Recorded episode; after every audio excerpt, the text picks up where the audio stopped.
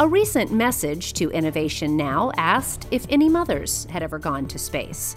Stay tuned to hear the answer. This is Innovation Now, bringing you stories behind the ideas that shape our future. The NASA Astronaut Corps does indeed include fearless women who find ways to build their families while working to advance science and society through groundbreaking research and exploration. Dr. Anna Fisher holds the honor of being NASA's first mother to travel to space. In 1984, Anna launched on Space Shuttle Discovery.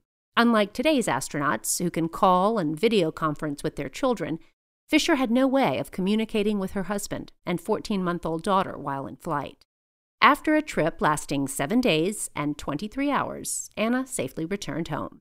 Throughout her career, Anna worked as a NASA physician and served as the chief of the Space Station branch when the International Space Station was first being constructed. Dr. Fisher retired from NASA in 2017, the same year she became a grandmother. And since her boundary breaking flight, several other moms have traveled to space. Thanks for the question. For Innovation Now, I'm Jennifer Pulley. Innovation Now is produced by the National Institute of Aerospace through collaboration with NASA and is distributed by WHRV.